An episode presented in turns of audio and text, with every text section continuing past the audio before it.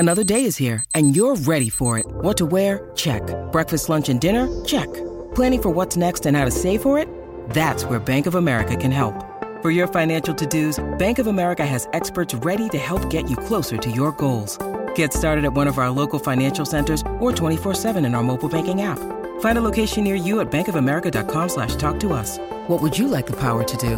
Mobile banking requires downloading the app and is only available for select devices. Message and data rates may apply. Bank of America N A, member F D I C.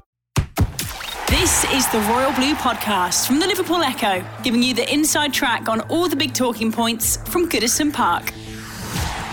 Hello everybody and welcome back to the Royal Blue Podcast. I'm Phil Kirkbride and today I'm joined by Dave Prentice and Chris Beasley as we factor over all the major talking points at Goodison Park and specifically today, looking back on a much needed victory, one nil win at Sheffield United on Monday night. That man of course again, Richarlison, coming up with the goods and helping deliver three points, and a well-deserved three points it was as well at the end of a difficult few games and some very underwhelming and disappointing performances. But thankfully, something far more positive for us to reflect on and get our teeth stuck into today. Um, Preno, um, what was what was the most pleasing aspect of uh, of Monday's win for you?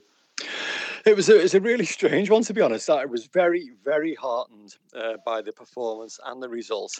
When you consider what we all predicted at the tail end of last week, and uh, I'm ashamed to say that uh, a draw was the absolute best I saw was getting from that game based on the previous performances. It was like chalk and cheese. And, and for me, the, the, the reason was obvious, really. It's almost like um, Carlo uh, has accepted that he really hasn't got the players to play four four two as effectively as maybe four two three one. And I just think the system actually fitted the players at his disposal better. So as a result, you saw a much improved Andre Gomez performance. Um, you saw a much improved Gylfi Sigurdsson performance, you know, the two creative players in the team. And I know there were massive amounts of chances created, but, you know, significantly more than we've seen in previous games. Defensively, you know, the, the team has been solid, uh, you know, so throughout even this disapp- disappointing period, Wolves apart. Um, so, yeah, I think it's just that the system was tweaked to suit the players, you know, at his disposal. And as a result, we saw a decent performance. Obviously, the attitude and the intensity was better as well, uh, which contributed to it also. Uh, so it's a bit of a conundrum, really. It just, you know, leaves Carlo thinking, you know, does he persist with that for the short term? Or does he, you know, sort of try and, you know, sort of basically shoehorn these players into a four four two. And again, I accept that Duncan did that, you know, sort of for those games briefly, and, and it worked. So, you know, it's swings and roundabouts. But, you know, overall, I was very, very heartened, you know, after a period of fairly, you know, intense disappointment and left with a little spring in my step for a change. And it's a while since I've been able to say that about an Everton performance. Yes, indeed. They they do that to you, though, don't they? They they, they reel you back in. Um, Chris, um, yeah. what, what what what most uh, pleased you about watching uh, watching that win? Yeah, yeah. It was it wasn't just um, as, as Dave mentioned um, that the, the the improvement um, in in the football that they were playing, because there were some nice moves there, and I thought that they should have probably won by more than one nil. But mm. yeah, the the whole um, application, their attitude, it, it was the things that have been questioned in recent weeks. Just um, their, their their willingness to to win, and they they, they they were much more determined looking, and they're really on, on the front foot from from the start against, of course, a, a team who was going to finish above them this season, surprisingly. But um, yeah, they they they showed, they made that that class count like it it, it should be doing, because I mean, if we looked one to eleven, surely we'd be saying that Everton had more talented players than Sheffield United. But as this season has panned out, obviously they're going to finish Um, below them, yeah, but I, I was heartened because that's really been lacking in, re, in recent weeks. Um, just just um, that that determination and that those, those sort of attributes that Evertonians demand from their players, whether things are going um, well or whether they're going badly. And that, yeah, it was it was much more encouraging. Um, Prentice, you mentioned him, and you I, I wanted to talk about him anyway. Andre Gomez. It felt like it was more of the real Andre Gomez last night, wasn't it? It yeah. felt like more more of the player that we saw at his kind of, at the sort of at the at the peak of last season, when he when he was when he was fully fit and in, and in tandem with the Drissa yeah. guy. Um, the criticism of him recently has been has been largely justified, you know, I, I would argue, and I think that the que- or the question marks, sorry, rather than the criticism, have been have been justified. But yeah. do you do you feel that now that has been a bit of a turning point, or do you feel that, you know, there's there's still there's still some way to go before we're seeing what we should from Andre?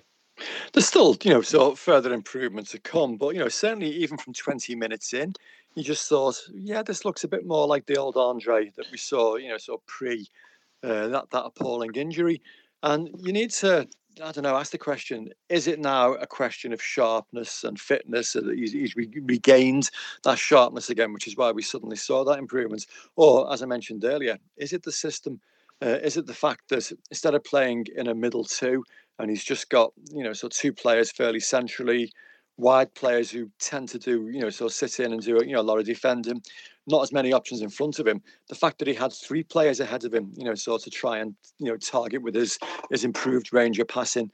I wouldn't pretend to have the answer to that, but, you know, I don't think it can be coincidence mm. that, you know, so the system, you know, was tweaked to suit him and to suit Gylfi Sigurdsson, and they both looked significantly improved as a result. So it could be a combination of both. Could be a fact that, you know, he does feel a little bit sharper, a little bit brighter, because again, it's not a big turnaround, you know, from uh, the game last week to the game on Monday. It was only a short period to prepare for it, but it did seem to be like uh, a significant change in mindset entirely. And mm. and I was heartened, you know, because players don't just, it's it's the old um, catchphrase, yeah. isn't it? You know, so form is temporary, class is permanent. And, you know, we know he's a classy footballer, and uh, we knew he was going to come good eventually. And that suggested that, yes, you know, so we, we were worrying unnecessarily all along. There's still a class player, you know, so underneath all the other trouble, trials and tribulations he's had. And it was just good to see him, you know, so back looking like the kind of player that we've seen in the past. Let's not forget, you know, so Villa, even though he stunk the gaff out for most of the game, he mm. still produced an absolute peach of a cross uh, for Theo Walcott's equaliser. So again, that little gilding of class is still there, even when he's not playing particularly well. But as an acknowledged Andre Gomez fan, yeah, I was pleased and very heartened uh, to see him performing as well as that. I just, I just wonder, Bees, you know, and, and as we, as we, you know, as I sat there last night in the stands and and saw, you know, more of the old Andre Gomez come back, and and, and that confidence visibly coursed through his veins uh, as the yeah. game wore on. I, I did wonder going going back to that moment Preno was just described and that assist for Theo near the mm-hmm. end of the Villa game, and just wonder whether can can form and and, and, and things change on such a. Such a uh, small moment in the game, because it feels like that that final ten or fifteen minutes against Villa was more of the Andre, yeah. and then again last night we you know we saw further strides, you know, in him going back to what to what we know. Yeah, I'm, I'm sure they can. I mean, we've talked much too much in, in recent months about mental fragility and uh, being um, um, Everton doing well in, in adversity, or the fact that they haven't been doing so. To have had that fillip of um, getting the, the the cross in there the, to provide the goal for, for Theo Walcott, I'm sure that did um, boost um, his morale going into the, the Sheffield United game. Um, yeah, I'd want to see more of that from Andre Gomez. Um, we all know he's immensely easy on the eye, a real silky footballer, but I just want to have um, that that little bit more um, in the final third from him to, to start providing more assists, more goals, because there haven't been many of those. Um, Mm. Given he's such a creative player, that he, he really needs to be contributing more in that final third. So hopefully it did um, help him, but I just I just hope he can take that into uh, the twenty twenty twenty-one season whenever we, we kick off with that one. Yeah, that, mm. that thought went through my mind, Bezo. Um, you know, when he had that shot in the uh, in the second half that went narrowly wide, I'm yeah. thinking, when was the last time we saw Andre Gomez have a shot? Yeah, yeah. And, you know, I know he's... Is it only the one goal against Wolves? Or Wolves, it, yeah, the yeah, one goal, yeah. That, that's staggering, really, you know, for yeah. a fella of his quality. So, yeah, we need to see a lot more of that. And, you know, again, is that down to the system? Is that down to what he's being asked to do on the pitch? We don't know. But he's got to start offering more in forward positions. But that's that's a, a good start, that, you know, one, one good assist, one decent effort, you know, so towards goal, you know, so general bit of creativity all round. Uh, part of his game that does need improving. But, yeah, that heartened me that an awful lot. Mm. Uh, Prano, just just stick with you. You mentioned Sigurdsson, and, and you know, another player that does feel as though a, a specific formation has to be played to get the best out of him. Do yeah. you think he did well enough last night to convince Carlo? I know you, you've talked about it earlier about maybe giving him food for thought. Do you think he's done enough to convince him that four two three one maybe is here to stay, or or, or will will you know muscle muscle uh, into the formations a little bit more than than four four two? I, I thought Gylfi was good, and I think he yeah. took his position. I wasn't I wasn't sort of blown away by him by any stretch. Yeah. So I'm just interested to know what you thought. It, it's it's it's weird with Gylfi, because you know I watched his performance, and I'm, I'm a, a fan of Gylfi Sigurdsson, but he just looked so much improved, and I'm thinking, why should that be? You know, because mm. uh, you know he, he was, he's in a tight space when he plays in the middle of a you know a midfield too. Uh, so you still should be able to to find passes and you know sort of ping balls around to the people about you. Uh, he was doing it last night and doing it very effectively, but doing it in a slightly more advanced position, that shouldn't really make that much difference, to be honest. Uh, I, I wouldn't have thought personally. Um, has he done enough to convince Carlo Ancelotti to persist with the system? I, I, I don't know. I, I, I suspect that with me and Carlo wanting to build um, his new Everton around a number ten and around yeah. Gylfi Sigurdsson, and I don't think he wants to. Uh, I think he's made it clear that, you know, sort of four four two is preferred formation. So, you know, I think for for Gylfi Sigurdsson to do that, and I know in commentary last night, uh, they talked about him, you know, breaking a world transfer record to bring in Gareth Bale.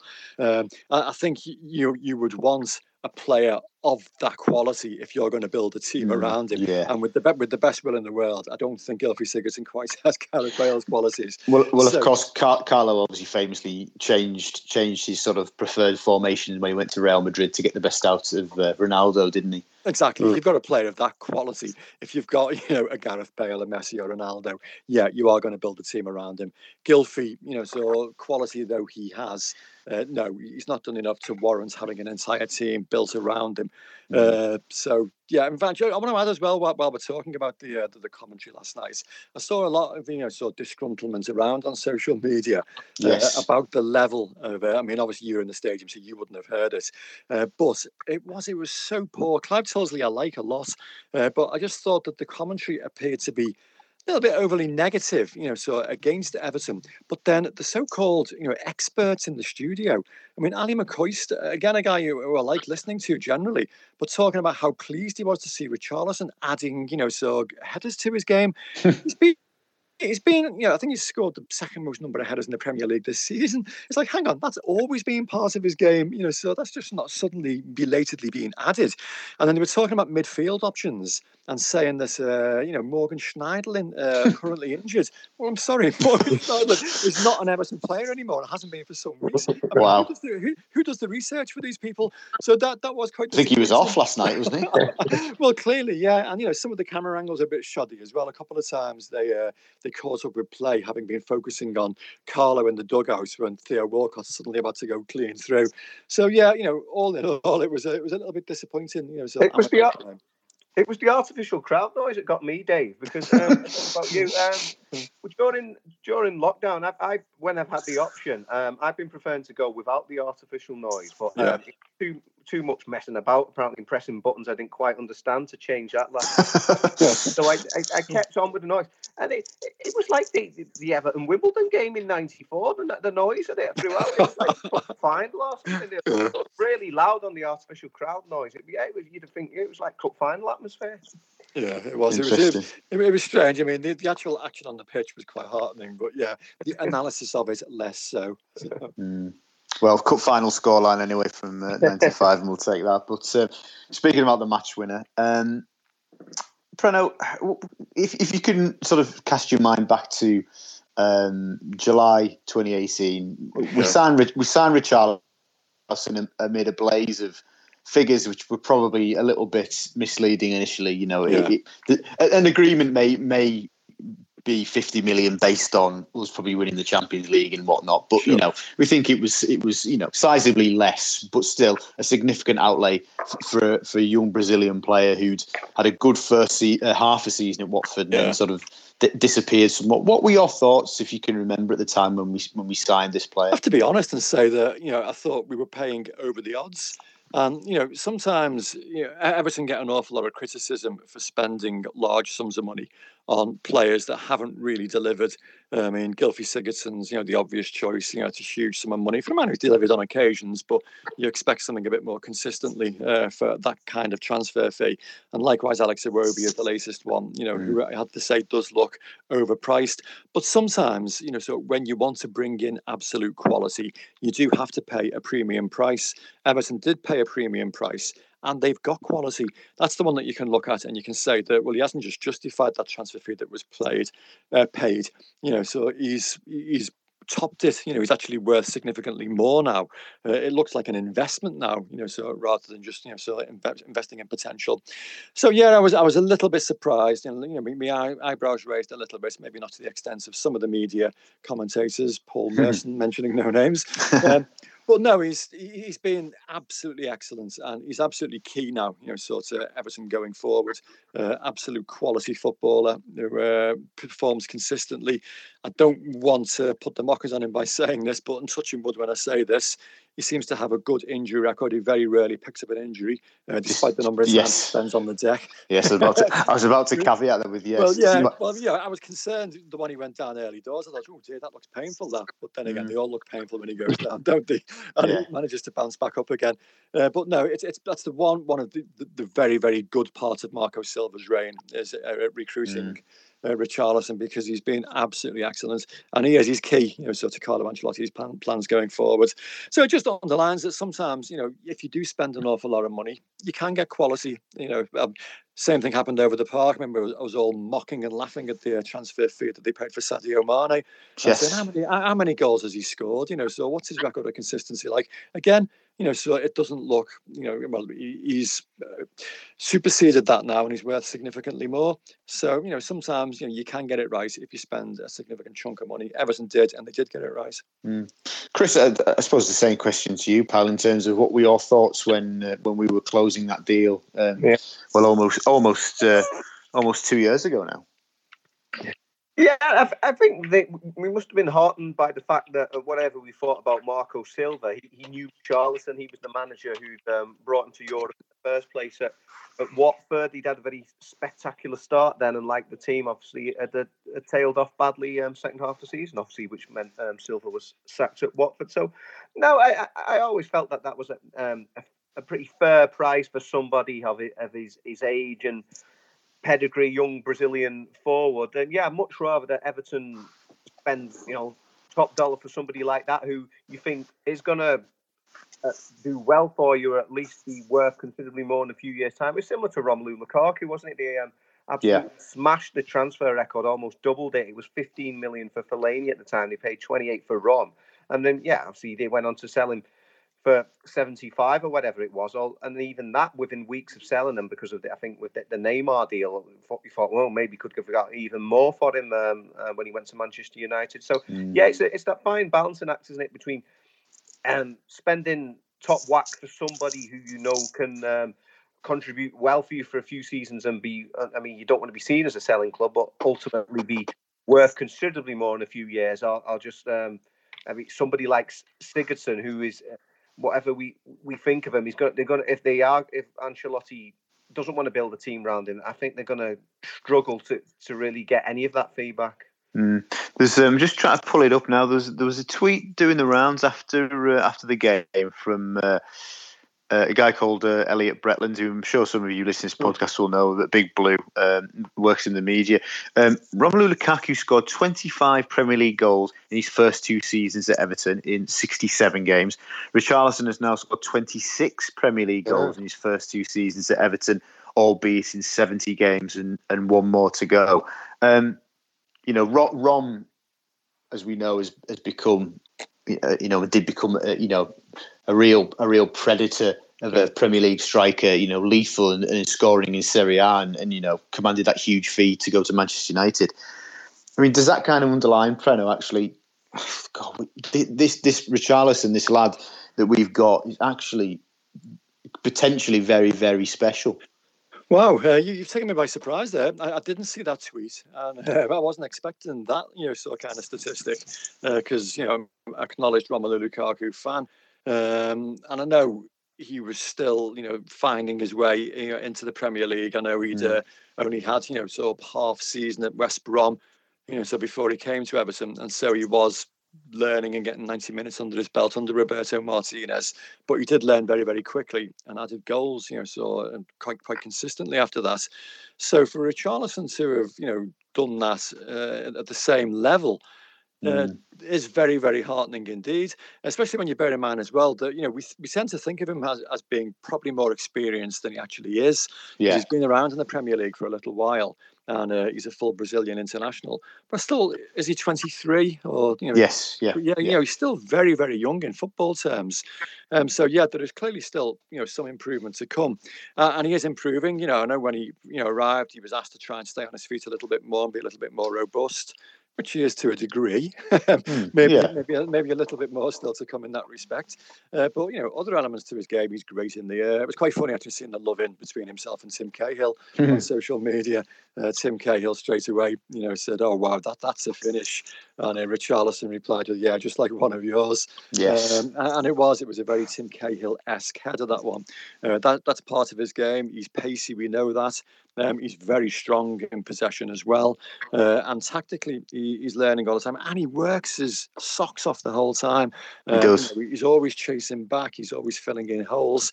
Um, he is, you know, an absolute, you know, superstar in the making at Everton Football Club. And, you know, and I hope he's at the club for a long, long time to come. Mm. Uh, because, yeah, we're only going to get more goals from him. Um, very, very impressive footballer.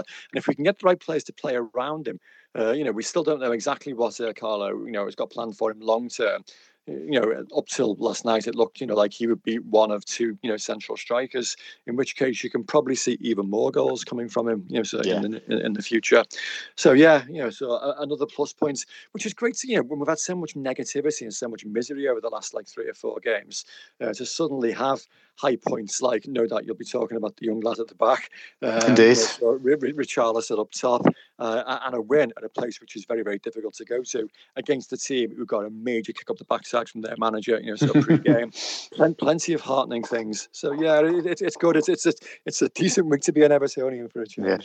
I think Sheffield United's player's got a kick up the backside post-game as well, but uh, yeah. he was uh, he was not in the best of moods, Mister Wilder, but uh, yeah. no, uh, he's a, he's, he's a uh, compelling character, and you can see why the, uh, the players uh, do play for him. The Royal Blue Podcast from the Liverpool Echo. When you need mealtime inspiration, it's worth shopping Kroger, where you'll find over thirty thousand mouthwatering choices that excite your inner foodie. And no matter what tasty choice you make, you'll enjoy our everyday low prices, plus extra ways to save, like digital coupons worth over six hundred dollars each week. You can also save up to one dollar off per gallon at the pump with fuel points. More savings and more inspiring flavors make shopping Kroger worth it every time. Kroger, fresh for everyone. Fuel restrictions apply. But just on the headed goals, um, that was Richarlison's officially his fourth headed goal of the league season. It was yeah. it was question, it was put to me, um, understandably on Twitter earlier, that should it not be five because he got one at Anfield? Well, I think actually the uh, I think the stats bods at the Premier League have taken that one as a shoulder rather than a header. So oh, dear, oh dear. yeah, I, I, I think that's that's what's happened there. So um, four headed goals, but that's fourteen for Everton this season. Yeah. Which which is the second highest in the in the league behind um, our friends across the park, um, and the highest number of goals, headed goals in the league seasons since we we uh, since two thousand ten eleven. You spoke about Tim Cahill. It really is. I mean, you know, I, I, I don't see. I, I I think that's quite a significant stat. You know, that's re- clearly an area of strength for us, um, and and something that you know. Do, do you think that it's an area that when we're looking at players to bring in? Aerial, aerial prowess, if you like, and that ability to, to be a threat from, from set pieces and what have you has to be has to be factored in. Well, we always love the header at Everton. Um, yeah, whether it's, whether it's um, Andy Gray on the floor um, or a diving header from you know against Sunderland, that famous game. Um, Duncan Ferguson, Paul Ryder out the cup final. Um, yeah, it's, it's, it's still it's still big. Bezo, Bezo, you can't go through headers and not mention Bob Latchford. It's not allowed. Because yeah, so yeah, um, de- definitely. I mean, the, the game is evolving, and maybe you think um, in certain areas, there's maybe that aerial prowess isn't always quite needed. But yeah, there's. It, it, it was a special moment. It was a, it was a lovely moment that last year, you know, that, that half second just before it goes in and you know it's going in. Um, yeah, yeah. yeah it, it, it, definitely, yeah. And, and, uh, Dave's obviously mentioned about Richarlison already, and I think another impressive thing about him is the fact that he hasn't been playing um, as the main striker. Lukaku was always the, the main man up front, the number nine. He's been, uh, Richarlison's been playing off um, Calvert Lewin um, on, on the wings. But yeah, he's still there when it when it um, those moments, the set pieces, um, Um, just um, the, the way it, it, it was said actually in the commentary that it, you know it, it wasn't just a, a glancing header. Of course, the pace was on it from Sigurdsson's um, delivery, but you know he, he had to get the, the power on that himself. But yes, yeah, um, if, if the the players are, who are out there who can um, can do that, it's it's a bit it's been a big part of Everton's identity for a long time. Mm. No, but Bees actually makes uh, in a, you know a couple of really interesting points there. It's something that he, he sort of slipped in that maybe we need to consider. The game has moved on, of course, and you know teams like Manchester City and, and of course the way Liverpool have played this season. But you know the game in the in in, in England has changed. But actually, do you think Carlo is looking at it and going, well, we're not going to be able to necessarily match these teams that we want to be challenging within the table, footballing in a pure, in a pure kind of aesthetic sense, and and and, and you know, play to play. We're not going to be able to match them in that respect. So we need to find another way of being effective. And do you think that's yeah. something he's going to have to look to exploit and build on even more? Um, you know, we've second highest number of headers in the league this season, which is which is impressive. Is that something that you think he will be really keen on? Yeah, absolutely. I think it's um, it's the old marginal gains thing, isn't it? You've got mm-hmm. to try and find every possible advantage that you can, uh, and if you can't out football, you know, sort of the best teams, you know, sort of Manchester City's and co, you need to find other ways to try and beat them, and that is by creating a solid base and a solid defence, which, you know, Carlo's already well on the way down to doing, and trying, you know, sort of create what you can elsewhere, and set pieces is an invaluable part of that. And it's not just, you know, sort of teams that want to be, you know, sort of lower down the league that are doing that. I mean, you know, Liverpool, for heaven's sake, enlisted a, a throw-in coach at the start of the mm. season because they believe that could give them marginal gains around the pitch. So, yeah, absolutely. And, you know, sort of set pieces has been something that uh, has been strong for Everton all season. But especially since Carlo's come in, uh, we seem to have been more threatening and more potent uh, from free kicks, from corner kicks, uh, from you know, sort of areas around the pitch. I think we've got players, you know, with the ability to deliver good quality balls in. Uh, Gylfi Sigurdsson, Lucas Digne, uh, you know, so Bainesy on the occasions when when he is uh, involved. And if you've got players capable of getting on the end of them, mm. you know, like Richarlison is, and you don't have to be a tall footballer to do that.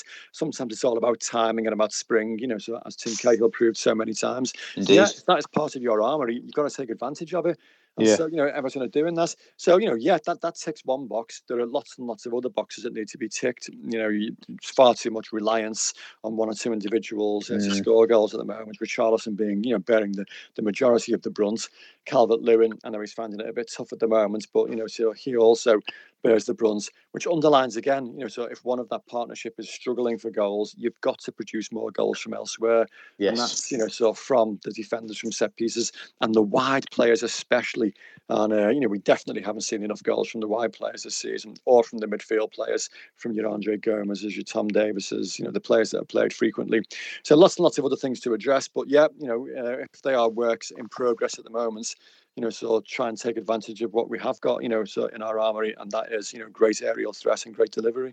Mm, long may that continue. Um, OK, moving on. Um... It feels now that all, all Jarrod Branthwaite needs is that goal to uh, to, to rubber stamp his uh, ascension into the uh, first team fold as a permanent fixture at centre half. He's, he's uh, yeah. I mean, I mean, look, apart from that baptism of fire at Wolves, yeah. Ever since that that minute, because it was it was it was a minute yeah. of, of two yeah. mistakes and he was punished. But since then, he's played. You know, over for another forty-five minutes at Wolves. You know, most of the game against Villa. A full ninety last night. The boy just looks just just so relaxed, so composed. He looks like he's been playing in the Premier League for far longer than three games.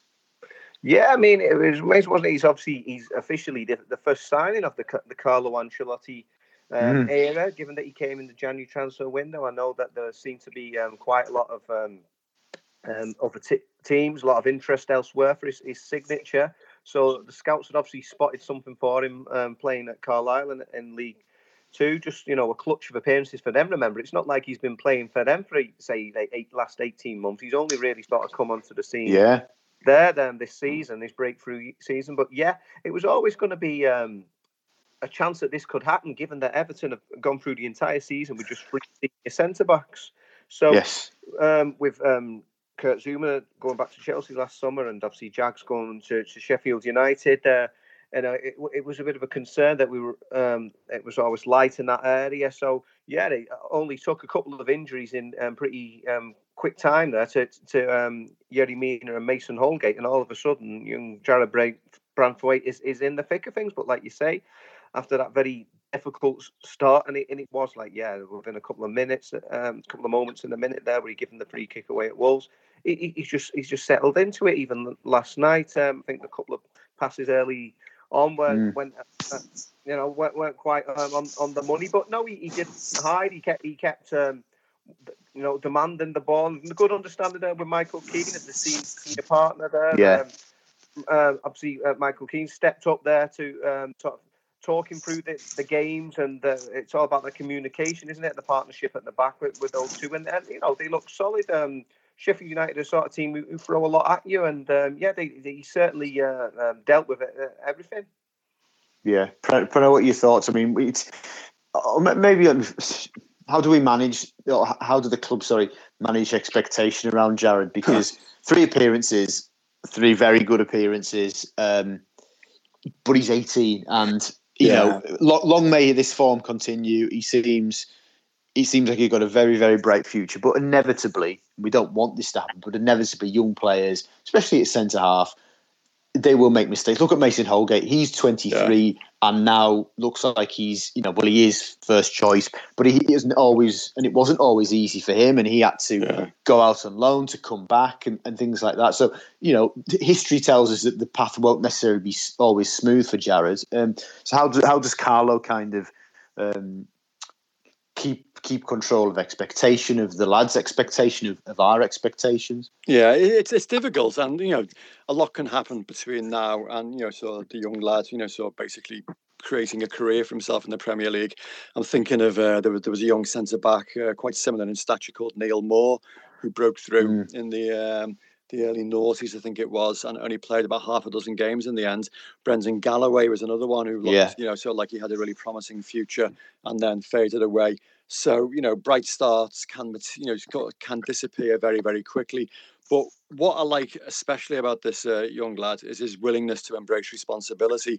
Um, he made mistakes early doors. He gave away possession on three or four occasions, but he didn't let it bother him. Uh, you know, so he kept on demanding the ball. He kept on playing football. You know, so really well. There was an incident in the was it in the second half early on where he effectively pushed Michael Keane out the way uh, and, and, and said, "Look, this is mine. This is mine." You know, and it wasn't like a young man, you know, so deferring to you know, so an older, more established footballer. It was no. I'm in charge here, which was very, very reassuring and refreshing to see. Um, what Bezo said earlier is true. He's only, I think he only played nine games for Carlisle. Uh, so wow. it under, underlines how you have to spot these promising talents so, so early, you know, sort of beat off competition from elsewhere. Um, and, you know, you do have to manage expectations, and it's going to be difficult because people are already... Um, you know, likening him to other players. I mean, I know Gavin, who appears on these uh, pods, likened him to a young Terry Butcher. Uh, I'm afraid I'm guilty. I likened him to a young Mark Higgins last night. Um, and yeah, it's just a natural thing to do. You know, when some, somebody resembles somebody in, in stature and in style, you start thinking of other players, you know, so who remind you of. Uh, but an awful lot can go wrong between now and then. So for the time being, don't do anything. Just carry on playing him. You know, the kid's yeah. playing with confidence. And, uh, you know, absolutely one hundred percent should he play against, uh, you know, Bournemouth at the weekend. And then obviously it's a short, close season. You know, we'll see what happens starting next season. Uh, but as I said, uh, you know, on the pod last week, it could save, you know, so Carlo Ancelotti a little bit of money in the transfer market. You know, we went into this season without uh, a fourth centre-back. We appear that we might possibly have one now. Uh, so, you know, do, do we need to spend on that area of the uh, field uh, in the summer? Maybe not. You know, so maybe he's done enough already, uh, you know, so to show Carlo Ancelotti that we do have four senior centre-backs that we can rely on. Uh, that places a lot of responsibility on his shoulders, but mm. it appears to be a problem that he doesn't, well, he doesn't see it as a problem. You know, he, he relishes responsibility. Uh, and, you know, the interview he gave after the game last week as well, he spoke very, very, Uh, authoritatively. I thought, hang on, this kid's eighteen. Wow, you know, so he does. He, he speaks very, very well indeed.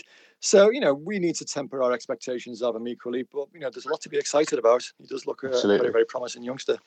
Mm. And I, I think it would be remiss of us not to talk a little bit uh, before we end, because if we're talking about Jarrod's performances, and rightly so, because he's been excellent, I think very, very quietly since the restart, but th- with with real sort of authority and, and, and a level of sort of um, composure. Michael Keane, Chris, mm-hmm. has been one of the, if arguably not the best player we've had in these in these nine games.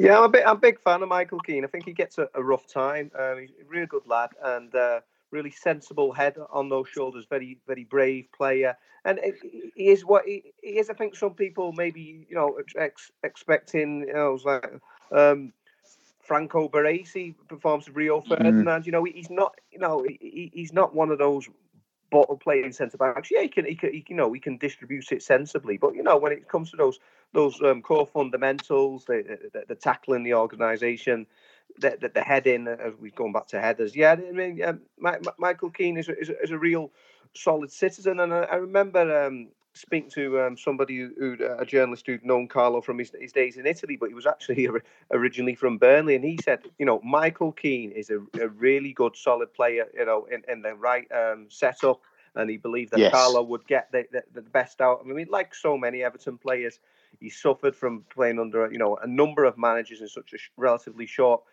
space of time. Obviously, he had that um, horrific um, foot injury, and he had, he had the incident at Bournemouth when him and the Trezeguet collided. But you know, mm. he's always he's always come back um, strongly. And I, I, like I said, I think some Evertonians are sometimes a bit guilty of um, underappreciating Michael Keane. But yeah, he, he's a real solid option and a good lad to boot. Mm. Be, uh, Prano, sorry, a, a word on, on Keane. Do you agree that, you know, he's he's, he's been he's been excellent um, since the restart? Yeah, I mean, sometimes we lose sight of the fact that um, Everton is a very, very big football club, and I know we've had a lot of flack this season. And you know, what was that absolute nonsense not so long ago? Man, you know, so what is the point of Everton Football Club? Which uh, you know ir- irritated me intensely mm. uh, because you know, so looking at Everton's honours list, looking at the scale of the crowd, looking at so many factors, Everton is still one of the big clubs of English football. Yes. And when a player makes a change from a club like Burnley, and I know he started his career at Man United, but you know, so when a club make, makes a change from a club like Burnley to Everton, it can take a while to settle into the scale of football club and the scale of expectation, and, and it can be a problem. And, and we know, you know, so very early on he had his injury problems, and I also think he had issues just adjusting to the fact that this is a big football club where the scrutiny on you is intense mm. the whole time. And I think he's starting to come to terms with that now, and he's looking like, you know, sort of more mature, more like a leader, more like a man who's willing to influence people around him on the pitch as well. Uh, and I think it just took a bit of time for him to settle into the football club and to, you know, to realise exactly where he was at. And I think he's done that now. And yeah, he deserves all the kudos and, you know, and the praise that's coming his way uh, because, you know, so he's been, you know, one of the players that looks like, you know, he deserves his place. And in the past, you've always thought that, well, okay, Mason Holgate's the guy who actually is the most consistent of the of the lot. Yes. He should be playing ahead of anybody else. But no, Michael Keane has matched that level of consistency, certainly since the restart. Uh, so, yeah, he looks like he's grown into an Everton footballer now. And, you know, so again, you know, that augurs quite well uh, for the for the future and certainly for, for next season going forward. Yeah, no, just just a final one. He's interesting on you say that, Pranav, because I had I had this very similar conversation with Michael um, in Switzerland in pre-season, probably almost probably almost twelve, twelve months to the day. Funnily enough, and I, and I sort of said, you know, look, Michael, Jags has left. Yeah, you are you are the senior centre half. Are you do you feel ready to kind of almost take up that that leadership mantle? Not the armband per se, but that kind of, you know, leader at the back, and he and he was he was basically saying he, fe- he felt ready and felt that he was he'd grown into that that that role, and um, and it, it, it was it would it would come, but obviously it's taken taken a little bit of time this season, but uh, yeah, it does sure. feel does feel as you say maybe that since the restart, um, it's things have, have started to click for him. So uh, it's it's also interesting as well. You mentioned Jags there. I mean, I know there were a couple of little pointed comments from Jags in the build up to the mm. game. Uh, where he suggested that, you know, he wasn't entirely happy with the decision to dispense of his services. And I think he described it as like the, the easy option for Everton. Um, and, you know, and we were sorry to see Jags go, you know, so a very committed, very loyal to Everton, excellent for Everton Football Club. But equally, if Phil Jagielka had been around this season, uh, given the injury problems that Everton centre-halves have had, uh, certainly in the second half of the season, would we have seen a young lad like Jarrod Branthwaite, you know, sort of mm. making, uh, you know, a couple of appearances and getting the exposure he's had? Would we have seen Mason Holgate playing as much football, you know, as we have? So, you know, sometimes you stumble across, uh, you know, sort of solutions to answers uh, fortuitously. Uh, you know, so maybe Everton were quite brave in letting them go when they did. And, you know, we, we feared at the start of the season yes, that we left yeah. exposed in that position. But, you know, maybe it's worked out for the for the long-term good, you know, so in the end. Mm, interesting. Okay, chaps, approaching forty minutes, so we will wrap it up there. Thank you very much uh, for your company. Excellent, as always.